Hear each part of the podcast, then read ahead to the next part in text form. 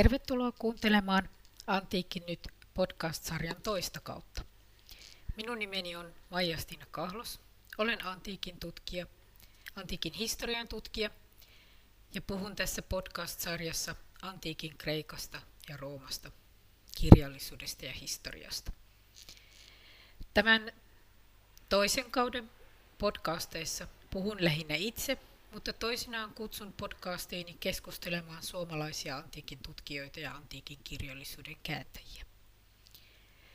Tällä kerralla puhun antiikin Kreikan ja Rooman aikaisesta ihmiskaupasta, eli orjuudesta. Kerron orjuuden eri puolista ja pohdin myös sitä, miten antiikin ihmiset suhtautuivat orjuuteen. Pohdin myös sitä, millaisia tunteita vuosisatoja sitten 2000 vuotta sitten eläneiden ihmisten kohtalot herättävät tutkijassa, eli minussa. Tämä podcast liittyy tutkimuksiin, joita olen tehnyt antiikin orjuudesta. Olen muun muassa toimittanut yhdessä Chris Devetin ja Villi Vuolannon kanssa tieteellisten artikkeleiden kokoelman Slavery in the Late Antique World, joka julkaisi Cambridge University Press 2022. Ja suomen kielellä orjuudesta voi lukea myös kirjastani Roomalaiset ja barbaarit, jonka on julkaissut Otava vuonna 2019. Mutta siis antiikin ihmiskauppa ja tutkijan tunteet. Orjat olivat olennainen osa antiikin Rooman yhteiskuntaa ja talouselämää. He kuuluivat roomalaiseen elämään myös myöhäisantiikissa, eli vuosisatoina 200-600. Orjien lukumäärästä ja osuudesta koko väestöön nähden käydään tutkimuksessa jatkuvaa keskustelua ja väittelyä ja uudelleenarviointia. Mutta esimerkiksi myöhäisantiikin lähteistä käy selkeästi ilmi, että orjan omistaminen oli yleistä ja jopa vaatimattomissa kotitalouksissa pidettiin orjia, ainakin muutama orjaa. Orjuus instituutiona jatkui vielä Rooman vallan jälkeen muotoutuneissa kuningaskunnissa ja vielä keskiajan Euroopassa, vaikka sen taloudellinen merkitys oli vähäisempi kuin antiikin Roomassa. Mistä sitten hankittiin orjia roomalaisten kuluttajien käyttöön? Orjalle syntyneet lapset olivat automaattisesti hänen isäntänsä tai emäntänsä omaisuutta. Köyhyysloukussa ponnistelevat ihmiset saattoivat myydä itsensä tai lapsensa orjiksi. Heitteille jätetyt ei-toivotut lapset useimmiten päätyivät orjakauppiaiden käsiin. Sitten merirosvot ja maanteiden ryövärit kaappasivat ihmisiä ja myivät heitä orjiksi. Mutta ennen kaikkea sodat toivat vankeja orjamarkkinoille. Rajaseutujen kahakoissa ei-roomalaiset sotajoukot ottivat vangeiksi roomalaisia ja roomalaiset puolestaan ei-roomalaisia, eli puolin ja toisin. Osa vangeiksi jääneistä voitiin vapauttaa lunnaita vastaan osa myytiin orjiksi. Monet sodat ja pienemmät kahakat rajaseuduilla olivat ainakin osaksi seurausta tästä orjakaupasta, sillä sotia voitiin käydä myös, vaikkakaan ei pelkästään, orjien ja muiden erilaisten hyödykkeiden hankkimiseksi markkinoille. Ja tämä teki sodankäynnistä nimenomaan kannattavaa. Rajaseutu ja orjakauppa oli merkittävä osa roomalaista talouselämää. Ja siksi keisarillinen hallinto halusi olla mukana sitä hallinnoimassa. Tonavan, Rooman valtakunnan rajajoen, pohjoispuolelta tuotiin esimerkiksi kootteja orjiksi Roomaan. Roomalainen historiankirjoittaja Ammianus Marcellinus kertoo, että keisari Julianus 300-luvulla siis vahvisti rajalinjoja Tonavan toisella puolella väijyvien koottien varalta ja totesi sitten lainauksena, aivan riittävän kovan vastuksen kooteille tarjoavat orjakauppiaat, jotka vievät heitä myyntiin kaikkialla erottelematta heitä aseman mukaan. Lainaus päättyy. Roomalaisten ulkosuhteet rajanaapurien kanssa muotoutuivat paljolti orjabisneksen ehdoilla. Ja tämä näkyy esimerkiksi keisari Valenssin, eli edelleen 300-luvulla koottien kanssa tekemässä rauhassa vuonna, vuonna 368. Ja tässä rauhansopimuksessa määriteltiin rajaseudun kauppapaikat, jotka pidettiin keisarillisen hallinnon suojeluksessa ja valvonnassa. Filosofi Themistios, joka piti ylistyspuheen keisari Valensille, kuvaa tässä ylistyspuheessaan keisarille, kuinka keisari tehdessään rauhan sääli barbaareja ja salli näiden pitää kauppapaikkansa. Ja samassa yhteydessä Themistios lausuu, lainaus, meidän linnoitustemme komentajat ja varuskuntien johtajat ovat itse asiassa myyjiä ja orjakauppiaita, sillä oikeastaan heidän ainoa tehtävänsä on ollut ostaa ja myydä mahdollisimman paljon. Lainaus päättyy. Ja tähän Themisteoksen toteamukseen ei sinänsä liity moitetta tai halveksuntaa. Se on toteamus. Keisarin tehtävänä oli huolehtia rajojen turvallisuudesta, orjakaupan jatkumisesta ja työvoiman riittävyydestä.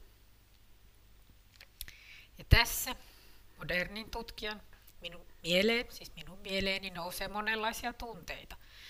Miten tutkia ilmiötä, jonka täysin tuomitsee? Miten pysyä puolueettomana tarkkailijana, kun aihe herättää ahdistusta? Jään tuskailemaan sitä kärsimyksen määrää, jonka menneen ajan epäoikeudenmukaisuus aiheutti. Roomalaisista lähteistä luen, miten sotavangiksi jääneiden perheet yrittivät etsiä ja ostaa omaisiaan vapaiksi.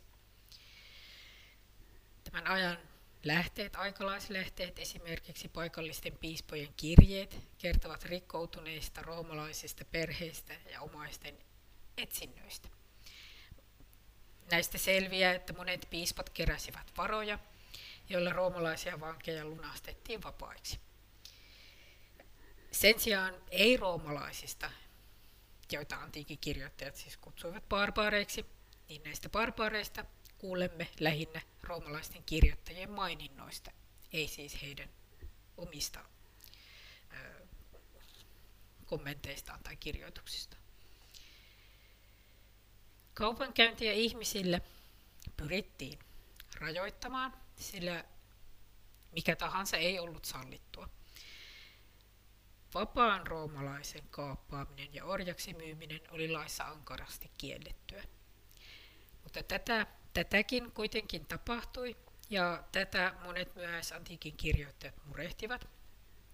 Esimerkiksi Hippon piispa Augustinus, kirkkoisänä tunnettu, hän valitti, että Rooman provinsseissa Pohjois-Afrikassa jopa rauhan aikana rikollisjoukkiot hyökkäsivät kyliin ja kidnappasivat ihmisiä, jotka sitten päätyivät orjakauppioiden käsiin.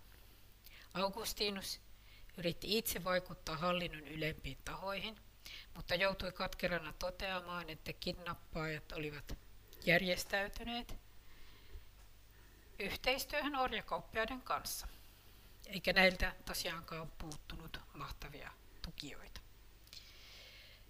Tässä on huomion arvoista se, ettei Augustinus vastustanut orjuutta tai orjakauppaa sinänsä. Hän teki tarkan eron laillisen orjakaupan ja lainvastaisen vapaiden orjuuttamisen välillä. Ja barbaarit olivat sitä laillista reserviä, vapaat roomalaiset eivät. No, tässä vaiheessa tutkija miettii, siis minä mietin, eikö kukaan antiikin ajattelija kyseenalaistanut orjuuden olemassaoloa.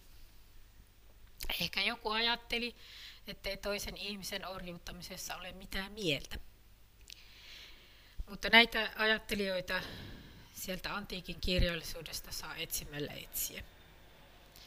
Toki monet kirjoittajat moittivat orjien huonoa kohtelua.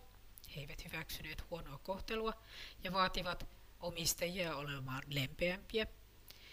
Mutta varsinaisia vetoomuksia tai vaatimuksia orjuuden lopettamisesta ei ole meille säilynyt. Nyt jos katsotaan sitten näitä, näitä erilaisia ää, näkemyksiä, niin antiikissa orjuutta perusteltiin esimerkiksi niin sanotun luonnollisen orjuuden teorialla, jonka tunnetuin puolustaja oli Aristoteles 300-luvulla ennen ajanlaskun alkua. Hänen mukaansa jotkut etniset ryhmät olivat luonnoltaan toisia etnisiä ryhmiä henkisesti alempia, eli barbaarit olivat kreikkalaisia alempia Aristoteleen mukaan. Barbaarit sopivat luonnostaan orjiksi. Heille oli vain hyväksi olla omistajiensa vallan alla. Antiikin teoriaa tästä luonnollisesta orjuudesta kritisoitiin jo antiikin aikana. Arvostelijat esittivät, että luonnostaan kukaan ei ole orja tai ei ollut orja. Jumala oli tehnyt kaikki ihmiset vapaiksi. Esimerkiksi fragmenttina on säilynyt erään 420-luvulla ennen ajanlaskumme alkua kirjoittaneen antifonin huomio siitä, että luonnostaan me kaikki olemme yhtä lailla varustettuja olemaan barbaareja ja kreikkalaisia. Ja otan tässä lainauksen tästä fragmentista. Kukaan meistä ei eroa sen takia, että on barbaari tai kreikkalainen. Me kaikki hengitämme ilmaa suullamme ja sieraimillamme, ja me kaikki nauramme, kun olemme iloisia ja itkemme, kun kärsimme. Me kuulemme ääniä kuuloaistimme avulla, me näemme näköaistimme avulla, me työskentelemme käsillämme ja kävelemme jaloillamme. Lainaus päättyy. Haa, ajattelen minä tutkija tässä toiveikkaana. Tässä yhteisen ihmisyyden ajatuksessa voisi olla siemenet orjuuden kyseenalaistamiseen. Samoin hyvin lupaavilta vaikuttavat roomalaisten oikeusoppineiden pohdinnat orjuudesta yhteiskunnallisena ja juridisena orjuutena. Eli orjuus ei ollut luonnollista, vaan ihmisten toteuttamaa ja sotien aiheuttamaa. Esimerkiksi roomalainen oikeusoppinut Florentinus 100-luvulla jälkeajan laskumerkun määritteli orjuuden kansojen oikeuden jus gentium instituutioksi, jossa ihminen alistetaan toisen vallan alle vastoin luontoa contra naturam. Toinen oikeusoppinut Ulpianus esitti 200-luvun alussa, että luonnonoikeuden jus naturale mukaan kaikki ihmiset ovat yhdenvertaisia, vaikka roomalaisessa maallisessa oikeudessa orjilla ei ollut mitään asemaa. No, tässä sitten voi tosiaan kysyä, että olisiko tästä voinut harpata kyseenalaistamaan koko orjuuden olemassaolon. Tiedämme myös, että myös stoalaiset filosofit ja heistä tunnetuimmin Seneca ensimmäisellä vuosisadalla jälkeajalla, he tunnustivat orjien ihmisyyden. Eli orjat olivat ihmisinä samanarvoisia kuin omistajansa. Yksilö oli joutunut tai syntynyt orjuuteen sattuman julmasta oikusta, eikä minkään luonnollisen järjestyksen seurauksena. Kuka tahansa, jopa orjan omistaja itse, saattoi sodan tai jonkun muun onnettomuuden seurauksena päätyä itse orjaksi. Ja orja saattoi vapautua ja nousta itse orjien omistajaksi. Tämä ei, tämä ei kuitenkaan tarkoittanut orjuuden kyseenalaistamista olemassa olevana instituutiona tai sen, sen vaatimista, että tämä orjuus instituutiona lopetettaisiin. Vastaavasti varhaiset kristityt kirjoittajat pitivät orjuutta itsestään selvänä yhteiskunnallisena instituutiona. Ja tässäkin stoalaisten filosofien tapaan monet kristityt kirjoittajat, kuten tunnetuimmin apostoli Paavali, he tunnustivat orjan ihmisarvon, mutta he eivät kyseenalaistaneet orjuuden olemassaoloa. Orjan ja orjan omistajan yhteistä ihmisyyttä korostettiin kyllä. Esimerkiksi Paavali, apostoli Paavali toteaa kalatalaiskirjeessä, lainaus, Yhden tekevää, oletko juutalainen vai kreikkalainen, orja vai vapaa, mies vai nainen, sillä Kristuksessa Jeesuksessa te kaikki olette yksi. Ja lainaus päättyy. Tämä kalatalaiskirjeen kohta on usein ymmärretty väärin. Paavalin julistama yhdenvertaisuus päti hengellisessä mielessä, eli Jumalan edessä, ei, ei niinkään maanpäällisessä yhteiskunnassa. Pikemminkin kristit, kristityt kirjoittajat korostivat orjan kuuliaisuutta omistajalleen, samalla kun kaikkien muidenkin niin alistumista ja kuuliaisuutta siellä perherakenteessa. Roomalaista yhteiskuntajärjestystä ei mitenkään haluttu järkyttää.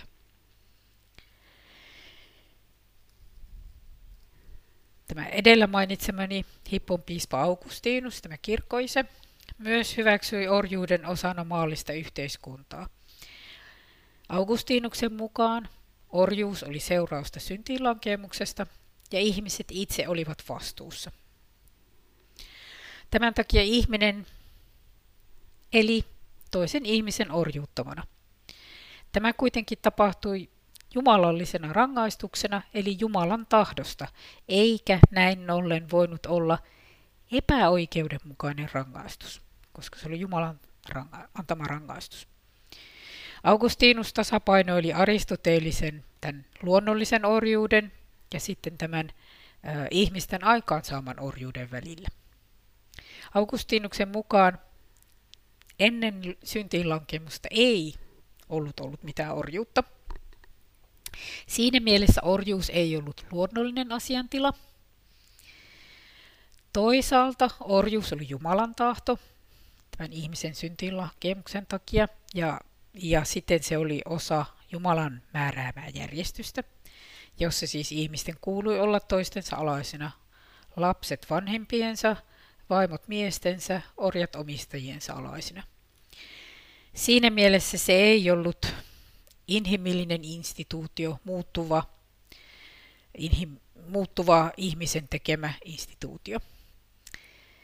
Augustinus teki siten siis tästä roomalaisen yhteiskunnan vallitsevista olosuhteista tämmöisen eräänlaisen Jumalan järjestyksen. Ja hän kehotti orjia olemaan kuuliaisia, kunnes sitten aikojen lopussa kaikki epäoikeudenmukaisuus katoaisi.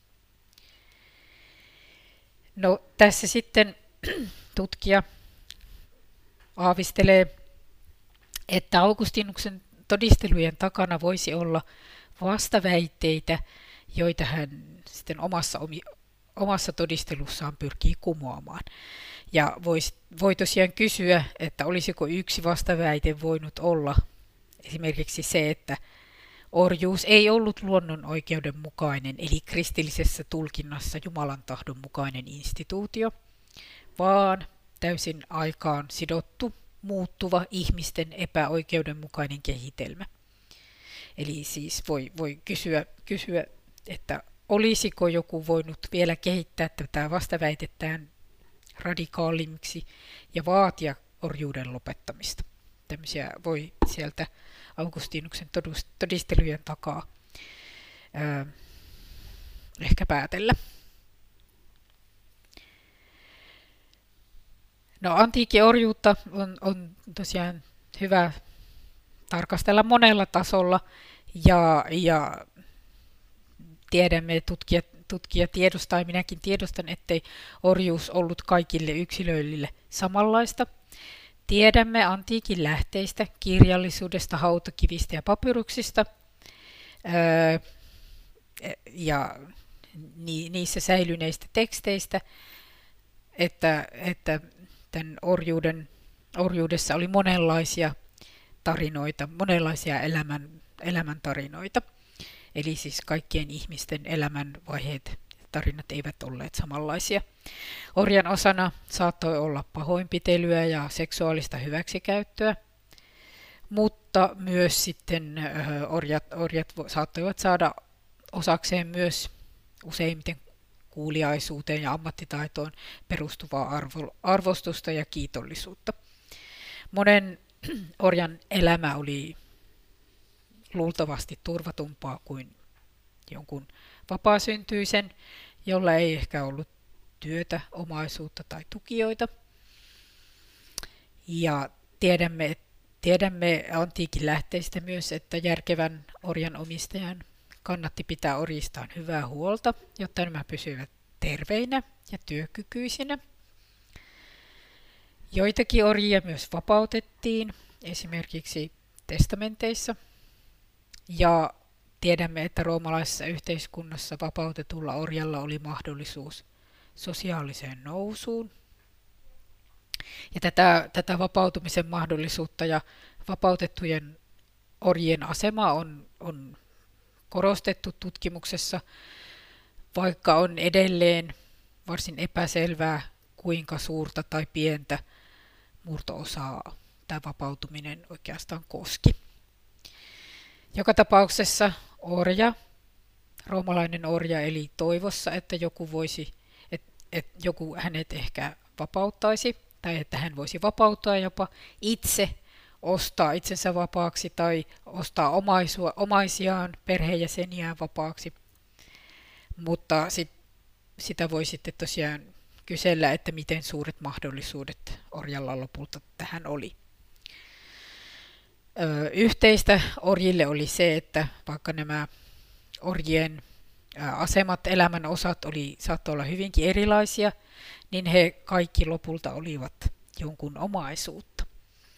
Heidän omistajansa omistivat heidän kehonsa, jolla se omistaja lain mukaan sai tehdä ihan mitä halusi. Tutkijan tehtävä ei tietysti ole moralisoida, mutta tutkijalla on tunteensa, enkä, enkä tosiaan voi olla miettimättä, miksi kukaan ei antiikissa esittänyt orjuuden lopettamista tykkänään tämmöiset modernille ihmiselle itsestäänselvät ajatukset ihmisen vapaudesta ja koskemattomuudesta ovat itse asiassa aika tuoreita. Esimerkiksi Britannian siirtomaissa lopetettiin orjuus vuonna 1833, Ranskan siirtomaissa vuonna 1848 ja Yhdysvalloissa vuonna 1865. Tosiaan näin miettii näitä vuosilukuja, niin voi miettiä, että miksi, miksi minä sitten odottaisin, että esimerkiksi joku stoalainen yhteisestä ihmisyydestä tai joku kristitty hengellisestä yhdenvertaisuudesta intoillessaan olisi halunnut lopettaa koko orjuuden, orjuuteen perustuvan järjestelmän. Vai onko niin, että meille ei vain ole säilynyt kyseenalaistavia näkemyksiä? Onko ne jäänyt kaiken muun kirjoittelun alle.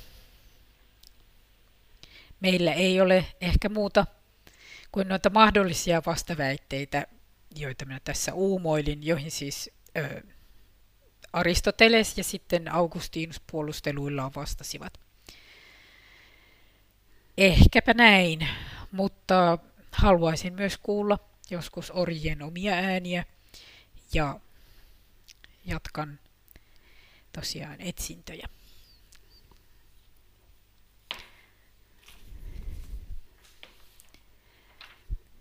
Tämä on siis tosiaan Antiikki nyt podcast-sarjan toinen kausi. Minun nimeni on Maija-Stina Kahlos. Olen antiikin historian tutkija ja puhun tässä podcast-sarjassa antiikin Kreikasta ja Roomasta. Kiitos. thank you